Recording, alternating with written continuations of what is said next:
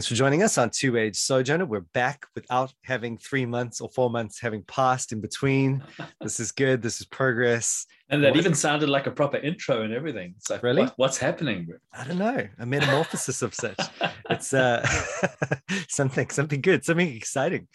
Um, but uh, it's it's something that I've I've been looking forward to because uh, the the book that we're looking at right now, I actually we were meant to read a chapter at a time and you know kind of catch up a chapter but then i just read the whole thing. I think you did the same thing. Um no, no, you didn't I read didn't, the whole thing? Didn't. Oh no. I've had more than enough time. Usually you're the one that's doing that. Yeah i'm uh I'm a, I'm a good maybe 80 pages or so into it okay. All right. Well i actually got through the whole thing you know? So you, i and i've read it twice my second time. So i feel what? like yeah. Really? Yeah. Man it must have been good. Uh, well you know it's yeah well we'll talk about this you know? Uh, the, i mean it's an interesting book. I, I, do find it really interesting at many different levels. And so yeah it, i hardly ever read a book twice to be honest you know? It's usually read and move on you know? There's enough out there to read so it does say something. Um, but then partly i just wanted to kind of cover it again just because i knew we would be talking about it here and wanted to flesh out some of the ideas. Um, but you know uh, for anyone that doesn't know what we're talking about let me just see if i can get the cool you don't have the hard copy on you, do you? No, I'm using Kindle. Kindle as well. All right. Well, I probably have a better picture to show people. Kindle um, and Audible. Okay, there we go. There's my Kindle copy on the yep. nice iPad, although I don't know if the words even look right there. But uh, Jesus, the great philosopher, rediscovering the wisdom needed for the good life uh, by Jonathan T. Pennington, um, who is at Southern, right? That's right. Yeah. yeah. So he's one of the uh, professors there, and um, and yeah, just like you know, I'm always on the lookout for these kinds of books. Uh, there was that one by uh, Douglas Groothuis, um, who wrote uh, what was it called just uh, the philosophy of Jesus or something. He wrote the philosophy of Pascal. I might be getting the exact title wrong, but a Google search will remedy that.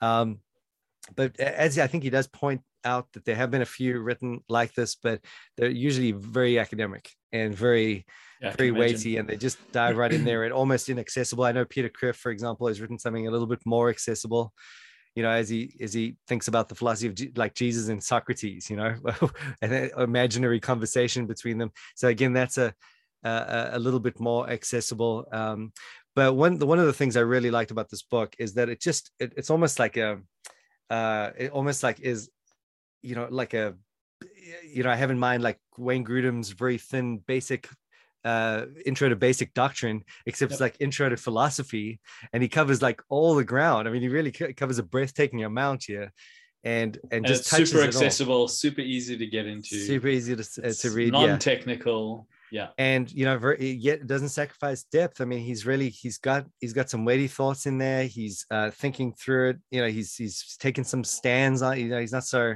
um, you know all over the place that you can't figure out if there's any coherent system to what he's saying uh, you know i think it's quite lucid he comes down strong on a few points so yeah, yeah. just an all around you know it's just a great book you know it's just there are not many of many books like this he does mention the the jewish uh uh thinker um uh, was his name Yazoni or Mizoni yeah yeah something like that I can't remember now I haven't just I listened to him recently on London Lyceum oh yeah. no way it's cool yeah wow I must check that out that that's excellent. Um, well, I mean, because yeah, I had a bit of a Google. I nearly bought one of his books. Um, you know, as he thinks about the Old Testament and uh, philosophy, it's all relevant, by the way, uh, for me. In that, uh, let me do a quick plug. Uh, ne- next semester at Grace Theological College, if you want to delve into this some more, we will be looking at this.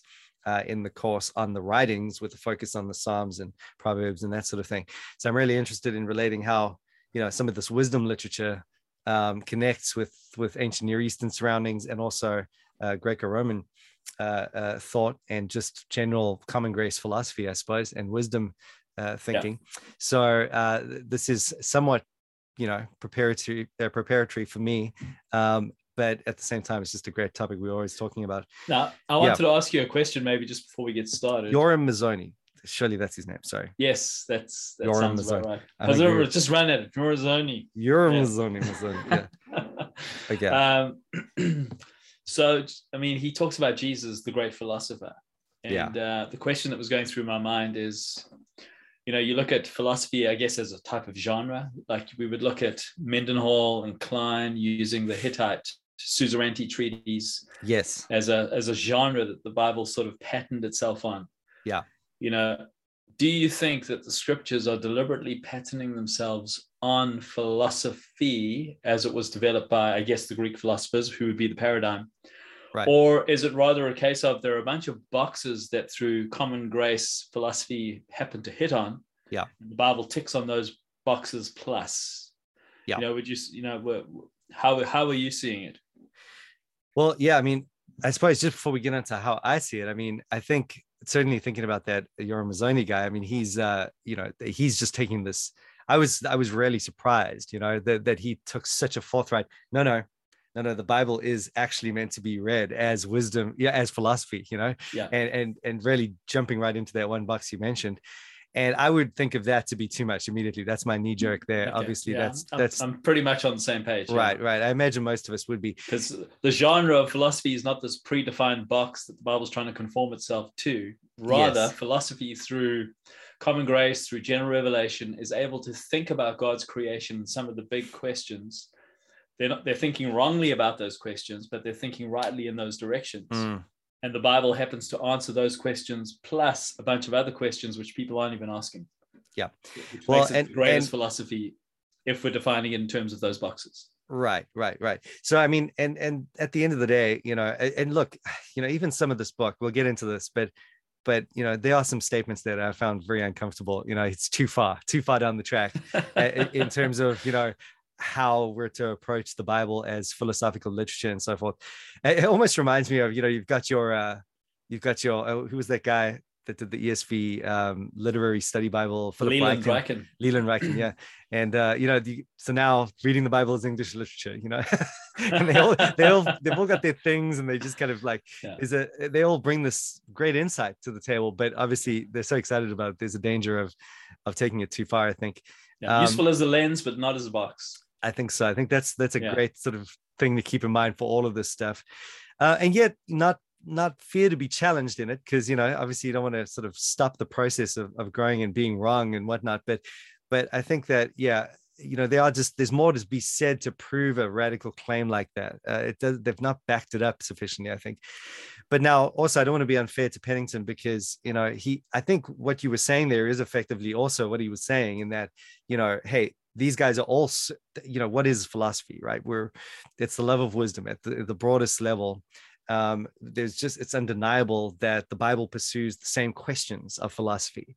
And uh, you know it is true. I think it's just undeniably true that that this this reality gets ignored. Uh, i mean evan, evangelicalism certainly ignores it uh, from my from my experience uh, where you would uh, you wouldn't you know, as you said, I think it opens up the book with this. You know, you've got the banners, um, Jesus, uh, this, you know, uh, that, and the King, and uh, but, but the the, I mean, just by virtue of the fact that you have a guy like Solomon who foreshadows Christ, you know, uh, th- there is this reality given to Christ who became our righteousness and our wisdom, you know, and and and the one who uh, is is you know profoundly wise on all the elements pertaining to uh, you know those those questions of metaphysics through to you know the good life and so forth and all these things that he's bringing up as as points of like almost categorical points of, uh, uh, of philosophical inquiry over over the years not only in greco-roman thought but just in general. So so i think you know the bible just does touch it you know and and, and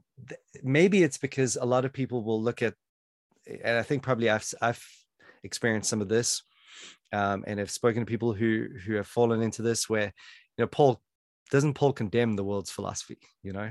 Yeah, uh, Colossians 2. Yeah. Right. And and so what are we doing? Toying around with this? Are you just, you know, Paul clearly says it's all nonsense. We've got the Bible. What now. does Athens have to do with Jerusalem? Yeah, right. Exactly. uh, eh, you know, there we go. So you've got a guy like Tertullian versus a guy like, let's say, uh, Justin Martyr, who he quotes yeah. from. Frequently. And Luther, you know, just denunciating the, the the scholastics and the philosophers and the, right right yeah. totally. Yeah exactly. So you know there's a lot of that right? There's a lot of that in uh in reformed thinking in the reformed uh certainly my goodness if you get down the line with um uh, some of the you know anti-dualism literature and neo-calvinism and Dooyeweerd and all that i mean even though they're engaging at a weighty philo- philosophical task they really are condemning anything um, that's not based on a, on a, on a Christian ground motive. Van Til and Van Tilianism. Van Til, exactly. Um, but even in those guys, you know, those instances, they, they're all, you know, by virtue of their conversations with philosophy, they're showing their interest in the same subjects and just wanting to yeah. approach it from a distinctly uh, Christian perspective, which I think, you know, there were times in the book where I felt like, oh wow, he's super transformationalist. He's like, he's actually trying to, he's he's trying to reject common grace and say, no, no, we're meant to, we're meant to just totally go with Jesus, the philosopher, to rule uh, in place of all other philosophers. And, Let's go and to so the forth. Old Testament for how to do politics. Yeah. Right, right, right. So you also get that feeling. It, a few places there where you know my two age uh, scruples was was squirming, but definitely. But at the same time, you bring it back, you know, and, and he would say things that that I felt made me think, you know, uh, I've misunderstood him. I need to, yeah. I need to uh, reread, or he's, or maybe I'm reading that too um i'm too quickly jumping to those conclusions because he would affirm very clearly mm-hmm. the you know the reality that we go plunder from the egyptians and you know there's this reality of common grace. And i really liked the bit that he did on the stoics.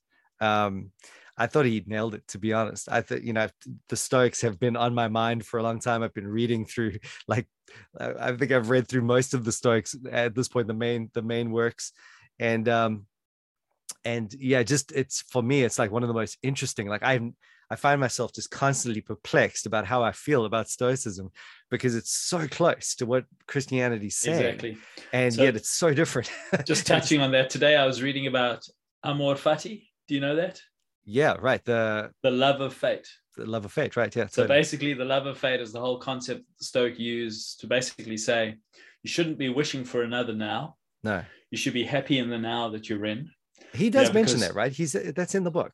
I, I didn't get it from him. I'm okay. reading someone else. Okay, and, I thought you um, to, yeah. And I, as I was interacting with it, I thought, you know, it's it's it's contentment without God. It should be amor providentia. Right. You right. know, because totally. what yeah. we have is we don't we don't have a an arbitrary god or gods out there who may or may not be out there for our good right right because we're children of god through through jesus christ we have a father who causes all things to work together for good totally. so i think what what we find in and, and i was as i was meditating on on on the resonance between stoicism and christianity mm. you know they're, they're stumbling onto what our hearts need yes yes but but but they're answering it with the wrong answers and then scripture just comes and well, kiss oh, on the oh, you know what's interesting? This is Some... what you, this is what you needed to believe the whole time. Yeah, yeah. Sometimes they, what I find though is that they actually answer it with the right answers, but they can't give grounds for those answers. This is what I find interesting in that exactly. they will they will almost create a a kind of uh, way to assure yourself in times of calamity and so forth exactly. that that that uh, you know really uh, is only true for but, a Christian. You know exactly. How can you assure yourself in times of calamity when you don't have a God who is your Father, who is no. covenanted to you, who is propitiated through the sacrifice of Christ, and who right. has guaranteed you on the basis of His eternal decree, which is immutable, that He's going to glorify you yeah you know exactly I mean, you, no it's groundless so it, it, den- it, denies sin. It denies the the problem of sin certainly. Yeah. um that's a that's a big issue.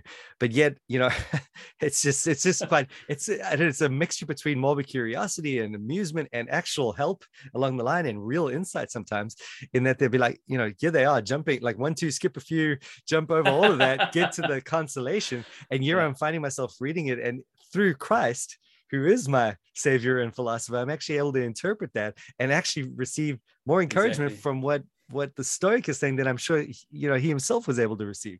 So I find that yeah. to be a really interesting dynamic.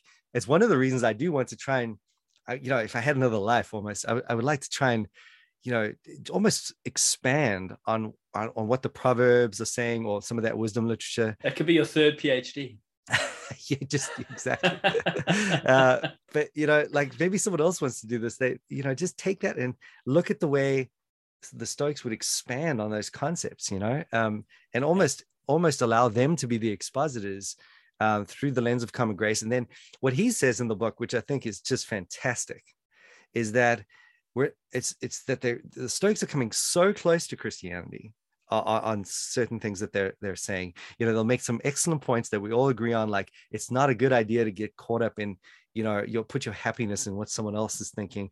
Rather focus on your own sins your own problem your own faults you know um, exercise mercy exercise all you know we don't have any problem as paul would say against such things there is no law right? But yeah. the, the the we are saying just so much more than they're saying. And that's that's the key. It's like and and, and all of that comes to bear in, in, in jesus and i love the way that he he um he he sort of he showed the sophistication of the Christian approach. You know, in that yeah, you have almost these extremities developing to handle life and its harshness you know so so stoics for example will come along and just go okay well listen the only way you're ever going to find any level of peace here is through a, a detachment almost like a, a buddhist philosophy yep. uh, you know just sweep it under the rug just get rid of it and and uh and christianity is even at that level able to affirm the way that we need to kind of loosen our grip on this yeah. life. But and, we rejoice in hope because we right, have a hope that cannot fail. Yeah. And we're not actually, you know, like just just pointlessly loosening our grip. There, there is a, a substance to what we understand true life to be, and so there's there's just uh, you know it's almost like you went through you went through uh, the Epicureans as well, and um, and showed how even on that side you have an ability to appreciate the the the the, the pleasure aspects of life and yet with with uh, a, a, view of sin that keeps things in check. So you know just just working with these big ideas that is uh, that have floated around certainly in ancient greco-roman times uh, you see how christianity provides a really robust awesome yeah. you know it, it felt it felt like it was a little bit different you know from because i've heard that kind of stuff before from neo-calvinists where they're where they're going well you know christianity holds its own and its marketplace of ideas and all that sort of stuff. And and you know i agree but uh, you know what suffers there is the common grace piece and and you know plundering the egyptians and so forth. And and i, I felt that he did this. He just he sort of found this balance. I don't even know how he really did it. And that's what got me reading it again trying to figure out how this all works. But he seems yeah, to have well, found a balance or, or just a way to affirm everything in its in a good good place. Yeah I guess what what what was really helpful, and I'm just sort of dipping in now into the second chapter, the genius of ancient philosophy. He yeah, sort of laid the groundwork, just helping us to see that you know when you and I hear the word philosophy, what do we automatically think of?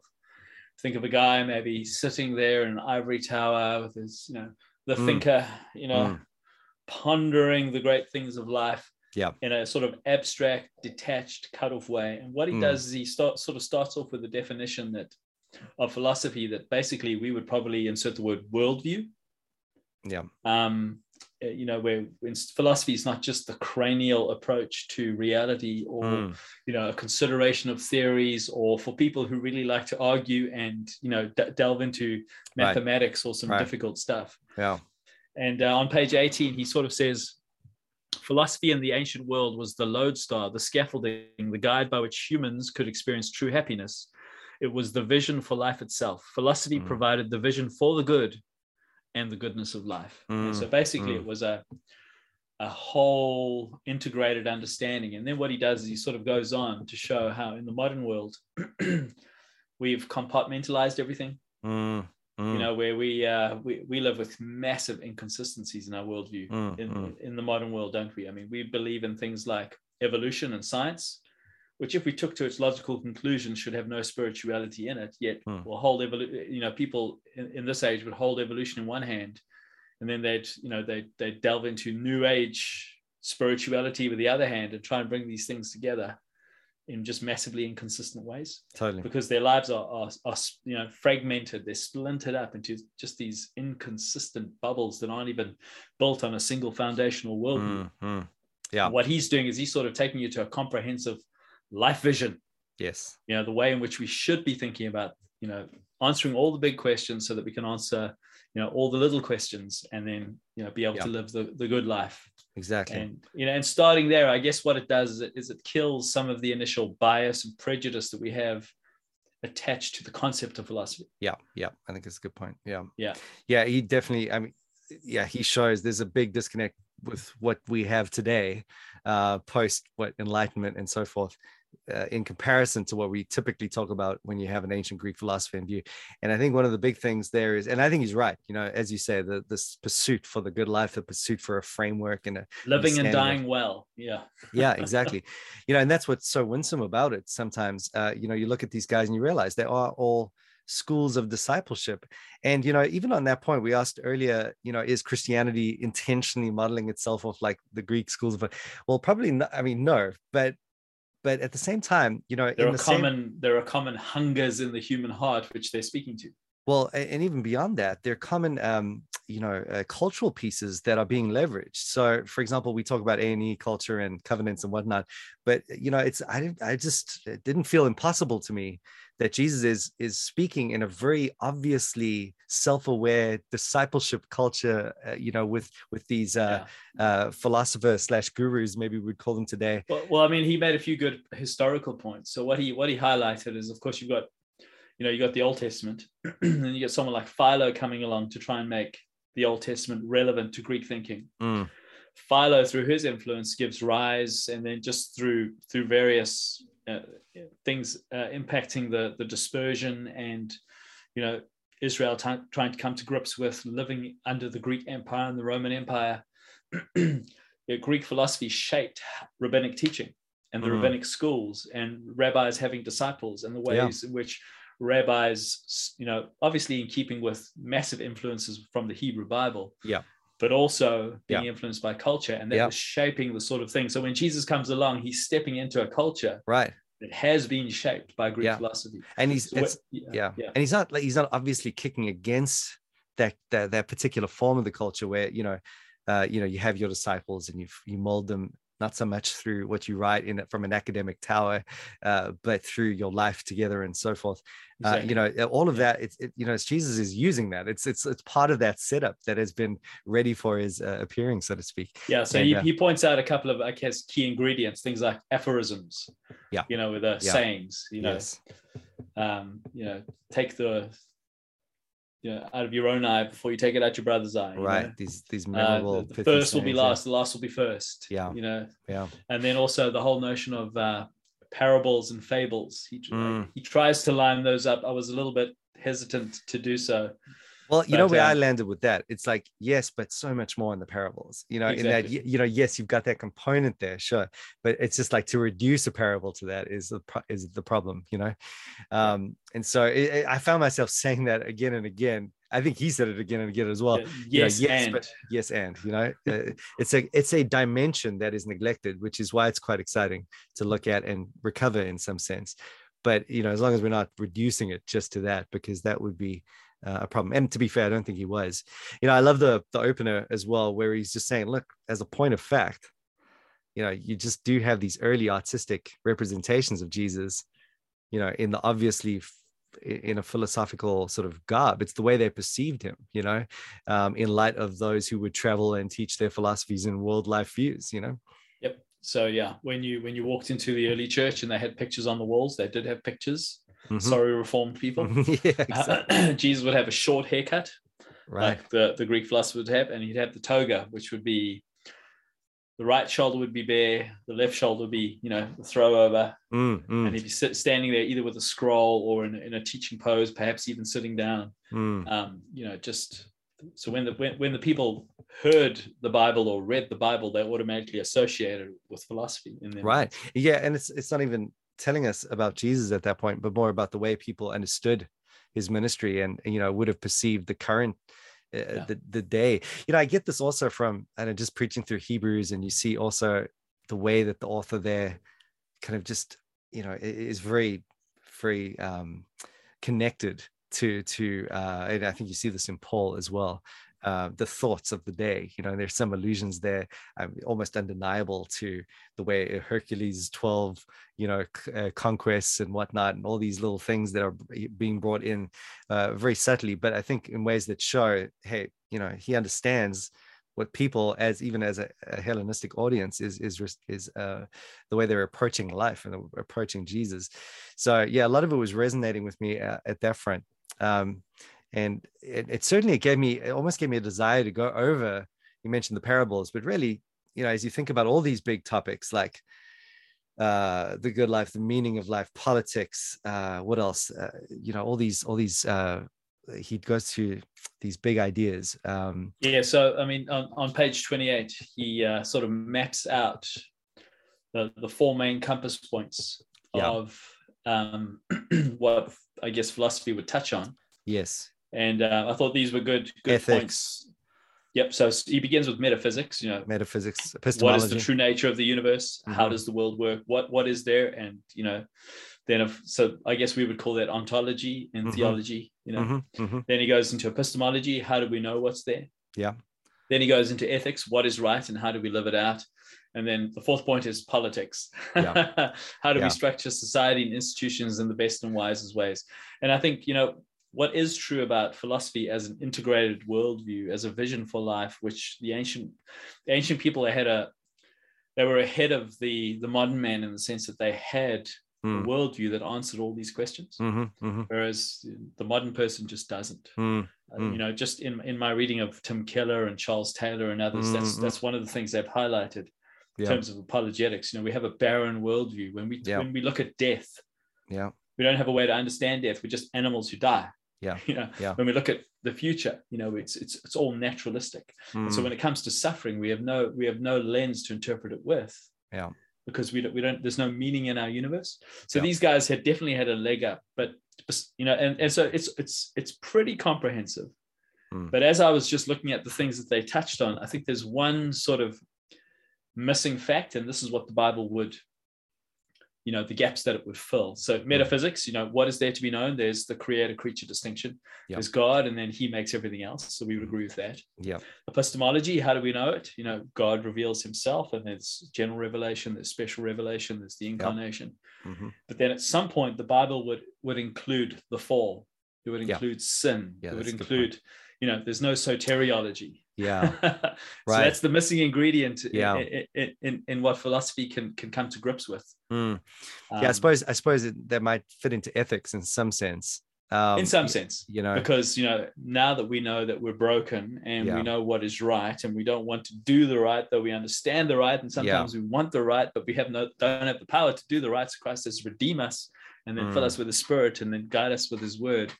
Yeah, definitely. One of the points that he But, makes. but that's that's a that's a much more complex under, understanding of ethics, isn't it? Yes. Um, yeah, exactly. And uh, uh, you know, there's something to say on the politics there as well, because he brings that as as one of these big um Yeah. these uh, points to look at these touchstones. But you know, one of the things he he does say, uh, just dealing with the ethics and the debates that go on uh, in in contemporary philosophical ethical sort of discussions.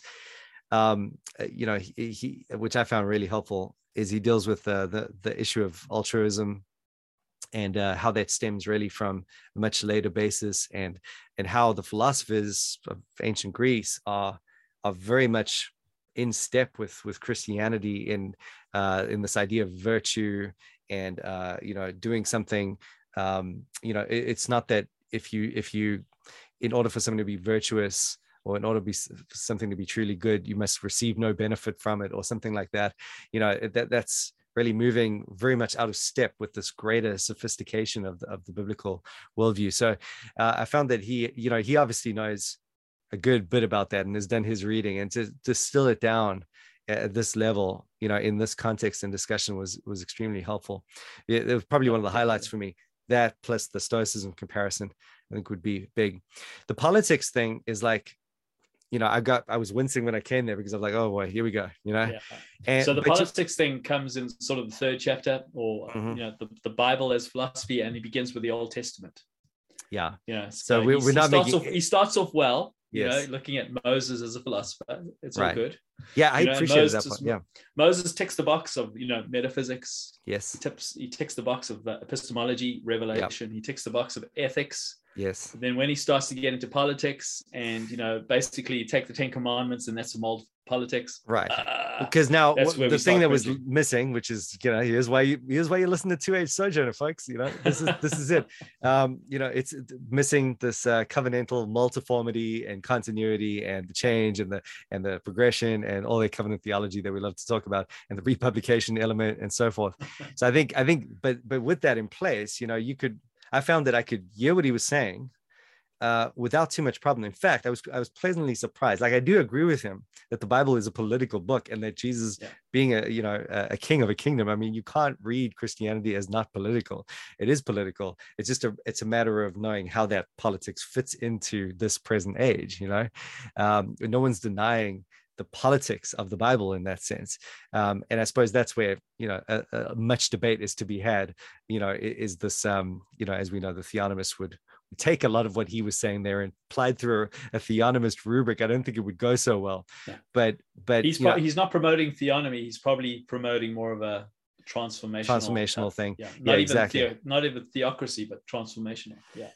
Right, but I mean, using the same hermeneutic ultimately, you know, hey, uh, this is basically the wisdom that we need to recover for a full life view, yeah. you know. And if you here's, a, here's a quote, here's a quote from page forty nine. So he's talking about the the politeia, mm-hmm. and he says this divinely revealed political philosophy was not just for the sake of the Hebrew people, but was also a model for all the nations. Mm. It is a picture of how the true God has structured the cosmos and the means by which humans may experience flourishing or shalom. Now, you know, now yeah, yeah, I, was I agree. If you isolate that statement yeah, and you yeah. think, okay, so if we want to experience shalom, what we need to do yeah. is we need a tribal patriarchy where we have elders, yeah. who, you know, these, these kangaroo courts in every city. We have a centralized religious temple which mm-hmm. has Levites scattered throughout the land. You know, we go back to not slavery, but you know, we have this uh, indentured servitude as, as a form of debt relief. Mm. Uh, yeah. But it's not, at the same he, time, he's not saying that, but that's what that statement. No, you could exactly. I agree. Yeah, they could take that and run with it in, in really bad ways.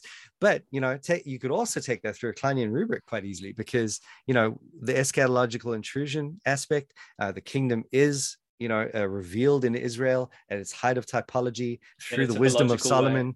You know, you, you have when you're meant to look at Solomon, who's now the son of David, who has come to the throne, and and Israel is in a place of Sabbath rest, and it's prospering, you know, in a way that you can't even fathom. You know, you, you have the nations looking upon them and and just gasping, and, and, the point there is to show this is what happens when Jesus, this is the good life. This is Amen. the shalom, you know, that you're meant to be seeing in, in, the Old Testament. So, you know, at that level, as long as applied through uh, our wonderful eschatological so, I mean, intrusion. T- t- uh, typology would help us to see the redemptive elements, not yes. merely the moral elements. Right. Yes. Because what, what this does is it makes everything moral right instead of everything redemptive you know yeah, yeah it's true but even the moral side you know again I think I found like like it was it was a real. This is probably one of the reasons again that I, I wanted to read it twice because if I found it so like challenging and exhilarating. Like, is is this actually right? Is this wrong? You know, is yeah. this you know can can we can we agree with that? Do we not agree with that?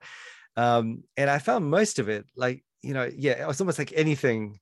It's just ask the wrong questions, get the wrong answers, kind of thing. I suppose is where I came back to. He's not dealing with the issue from a covenantal perspective. No, so he's speaking it, pretty generally. So I mean, uh, what I appreciated was, you know, he under politics he would say things like the institution of things like marriage, yeah, the institution of the family, the institution yes. of community. Yes. You know, it's the people of God being being a love community together and doing the will of God together. You know, that's and I, and I think that's general enough not to commit to any sort of political model. Right. And so, from that point of view, it's definitely helpful. So, he's just helping us to see how the Bible ticks certain boxes that philosophy is concerned about. Yeah, yeah, and, and informs them in and a good way. It really does. I mean, you think of Plato's Republic. You think of, uh, you know, yeah. uh, what is Aristotle's one again? The political or something I can't remember. Uh, but but basically, you know, you I mean, just as you go through the ins and outs Nico, of Nicomachean ethics or something. No, there was another one. Um, I can't remember it now. It's on politics, you know. Um, but anyway, so he he um you know yeah if you've ever done a course on it you see how weird it gets sometimes.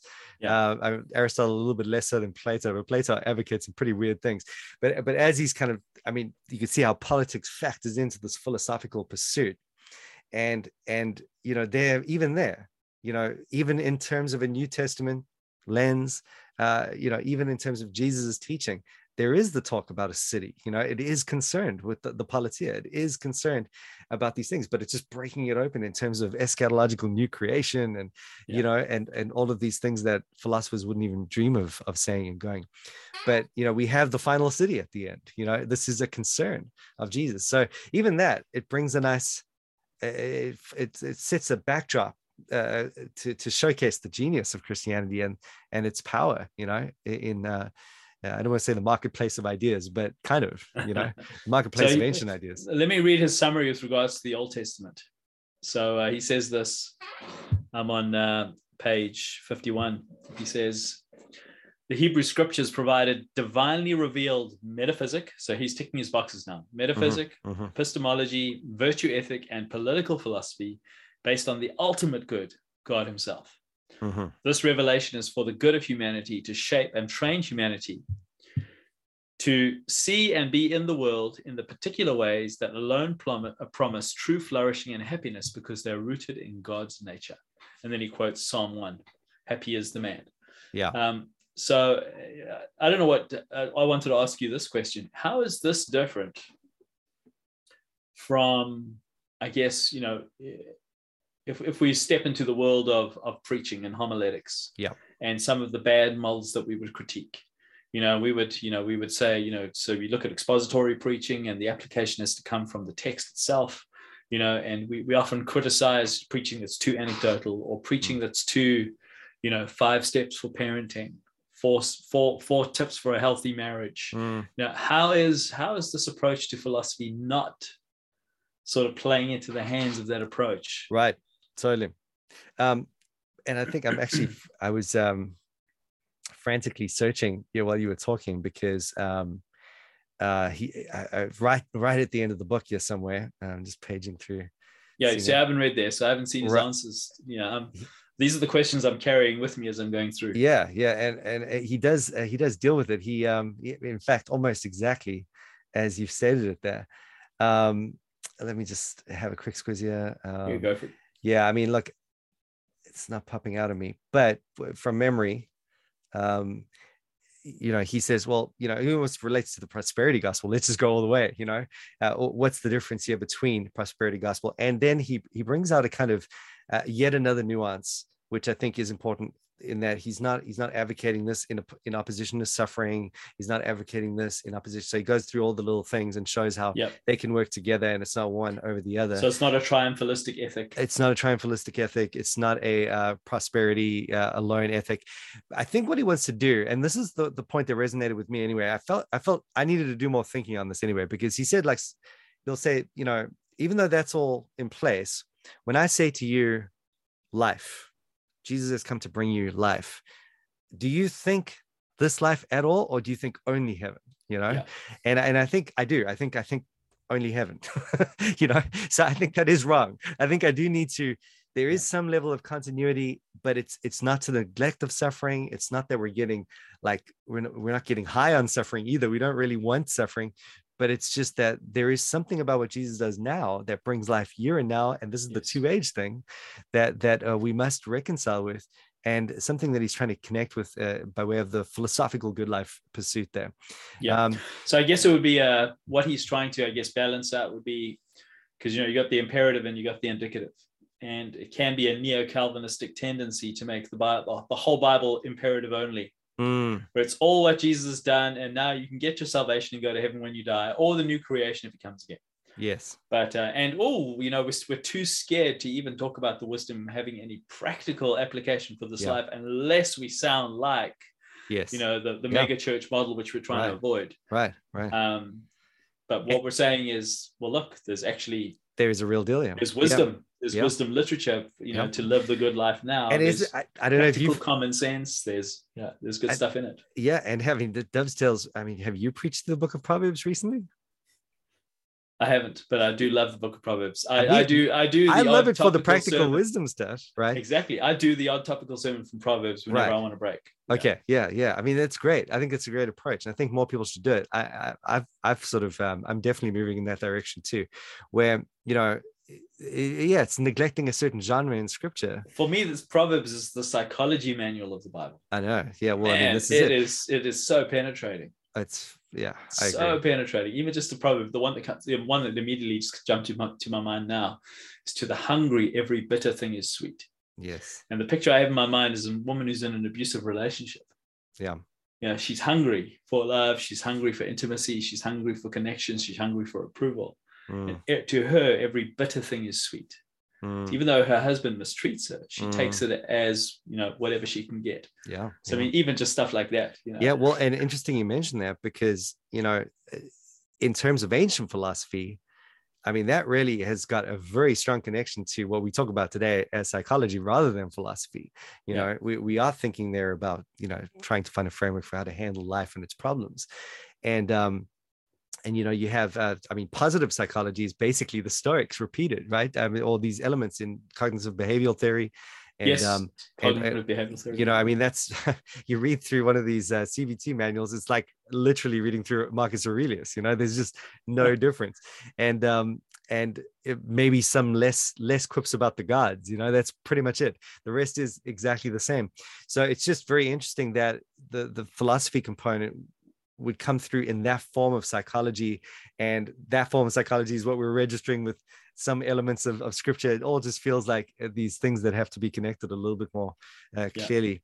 Yeah. and but yeah i think that's a great question. And i think it does like i would not be i think i think part of what this book was doing to me is you know it's like we've we've been through that homiletics debate so many times by way of legalism and yeah. uh you know redemptive historical this was just coming at it from a really fresh angle that didn't really touch it didn't touch the matter of legalism at all yeah. you know it's just avoiding avoiding those categories and bringing a fresh voice yeah, yeah. and um, i think that's always good it's always just helps to to to you know round things up a little bit um, he, he says uh, in terms of the um, we were saying a little bit earlier around the suffering piece um, the Old Testament is not an idealized mythology of easy happiness.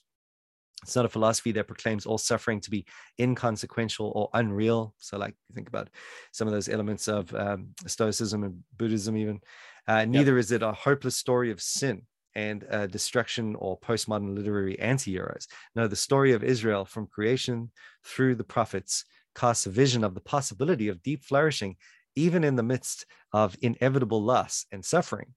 So that's, I mean, obviously that's we're thinking new creation there, but that's true now. Even now, there's a redemptive thing going on, and it doesn't touch legalism. You know, it's yeah. not a, you don't have to worry about that. So I, I found that sort of thing very helpful.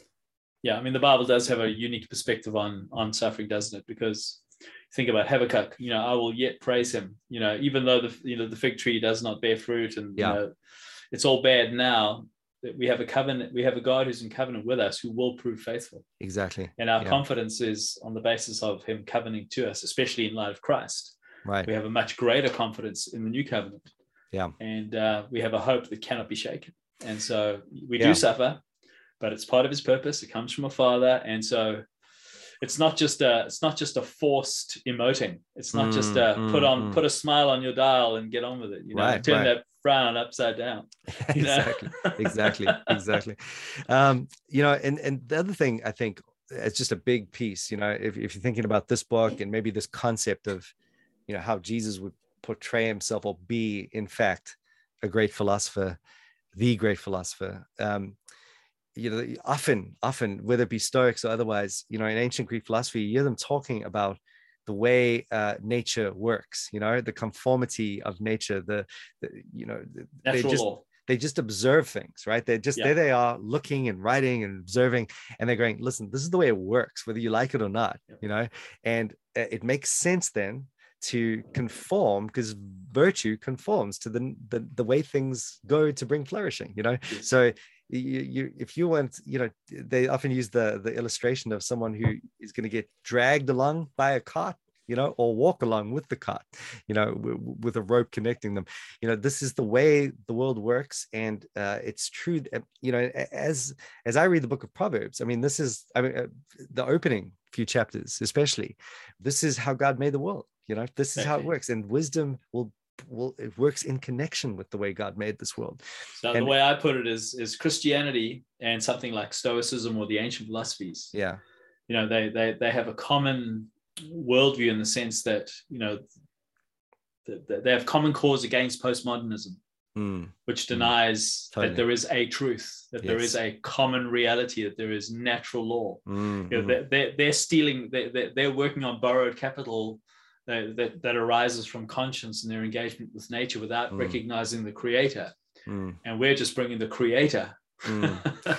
Well, you know, and it's, yeah. I mean, to use Paul's language, you know in, in, many times they do recognize the unknown god you know there, there is something it, it is amazing to, to, be honest. They talk about him as the author you know uh, the author well, they recognize who, judgment. I mean there's they they know what sin is they know there must be a judgment. There will be a reckoning. There's they have a conscience. Right. So not even yeah. on those points are they with postmodernism or atheism or whatever.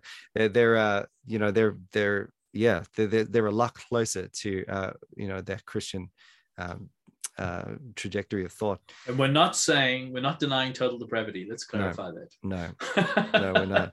what um, we're saying is that through general revelation and common grace, they stumble onto a lot of truth, which they then in turn hold irrationally, that they suppress, yep. that they yep. hold in contradiction with all sorts of other things. Right, right. Due to and, not being um, regenerate. Yeah. Yeah. And in common grace have been allowed to just transcend more than others you know? Uh, they've, they've been um you know they've just you know as i think it was calvin who was saying i mean who would deny that these these these insights are, they are gifts of god you know they, they can't they can't be denied. I mean the, the the beauty captured by some of these artists the the the um the literary form by some of these authors the the thoughts and and um you know concepts by some of these philosophers uh, yeah they are blind as bats ultimately but are given these graces um in a in a common sense. And uh, it's not it's not like common grace means that everyone is exactly the same on that either. So you know wherever there is um, I think it was Justin Martyr who said, listen, you know, because because of Christ, we can now take what's ours, which is all truth, all beauty, all goodness. And wherever we find it, it's ours. It belongs to us, you know, because it belongs to our master and it comes from him. So we take it. And I think that is um, that is an important part of this. Sounds so is Jesus a philosopher? Um, what do you mean by philosophy? and I think the way that he sets it up, the answer is definitely yes. Yes. If he's a man who presents to you the good life that is directed towards the good, a person who can live and die well in light of the truth, in light of reality, that touches on, you know, metaphysics, epistemology, ethics, and politics, then definitely. Right. And you know, yes, but not only and that, more. so much more. Yes exactly yeah, there we go. And because i mean the, the missing ingredient to philosophy is you know the denial of you know they don't have the history that the bible includes which is you know our creator who we are in light of being made in the image of god in our relationship to god. Um, and then of course the fall and redemption. Right. Without you know, those ingredients everything gets a wrong slant but then there's still there's just so many they come so close yeah in, yeah. in, a lot of areas. Well you know it's i think i was thinking about it you know it's almost like we're happy to talk about jesus as a prophet sometimes you know? Uh, we're happy to talk about him as a priest and as a king. But if you think about you know you could take any one of those things. You could take jesus as a king and if you were just going to compare him to kings and leave him as a king. You know you've lost justification you've lost mediation you've lost uh, intercession you've lost all of these things that jesus is for us which are absolutely vital. And so in the same way you know and, and you could apply that to any one of those things you know you can't lose his kingship even if you hold on to his priestly ministry. And, and the the philosophical element here is really his teaching uh, at, at, some level. And, yeah. and so you know yes absolutely we want that. And uh, but never to the neglect of those other things. So jesus yeah. is that plus so much more. Um, so i guess what we got to say is we got to celebrate what is true in philosophy and acknowledge what god has done through common grace but yes. recognize the limitations of philosophy because they do need special revelation and all that comes yes with the gospel as well absolutely yeah yeah good and if that's as mud then uh go read the yeah. book you know yeah. uh, it's book. helpful it's helpful and um what what it'll do is it'll surprise you into thinking about you know if you've been if you've been well trained in certain ways of reform thinking that are suspicious of all things philosophical it yeah. will help you to yeah, to be to be more sympathetic to what God is doing through common grace. Most definitely. Couldn't agree yeah. more. Good. Well, let's leave it at that for episode 400. Whoa. I hope you're blowing your trumpet. There. I mean, uh, that was my that was my vuvu, my mini mini vuvuzela. My, one of those little. Um, um, so we're actually we're actually hush hush about it because we don't actually want to have our 400 party yet. Andre's not here. Andre is in Turkey, by the way. He's he's like he's like uh, moving around and uh, going on little biblical tours and doing all sorts. Shaving his back. we'll not talk about that now, but um, but uh, when he gets back, we'll try and try and do something special. You know? Yeah, sounds. That'd good. be good. But 400, we're getting up there. Not bad. Amazing. Um, so thanks, Nick. Appreciate it, bro. Yeah, man.